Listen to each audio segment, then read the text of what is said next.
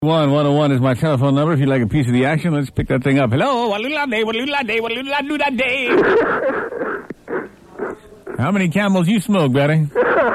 Listen to that voice. I smoke quite a few camels. Do you? No, my Marlboros only. How old are you? 20, 21. Twenty-one. You got the voice of a fifty-eight-year-old man that's been chain smoking three decks a day for years. Listen to you. How much you smoke? Not even a pack a day, unless I'm talking to you. Man, buddy, I, I think I think if I were you, I'd knock that off. You would? I would knock that off. Yeah, yeah. Listen to how you sound. I mean, that's. I mean, you are. You, you don't have lungs. You have a couple of pus sacks hanging from festering stems. I mean, buddy. I mean, yeah. Get serious. I mean, this is a deadly thing. Well, you smoke them. You don't even smoke. What are you talking about?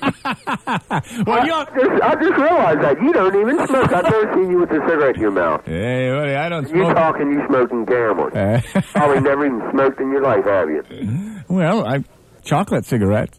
Yeah, that's not very good. now I smoke, buddy. The reason you never seen me smoke is I don't smoke in public.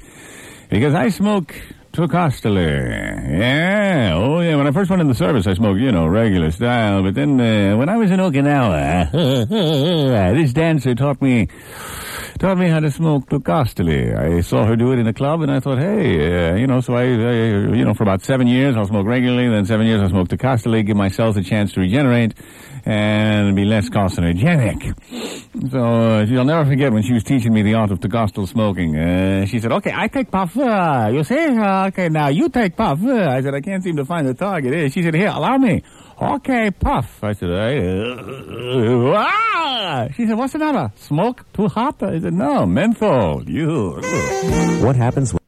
That's Bob Seger.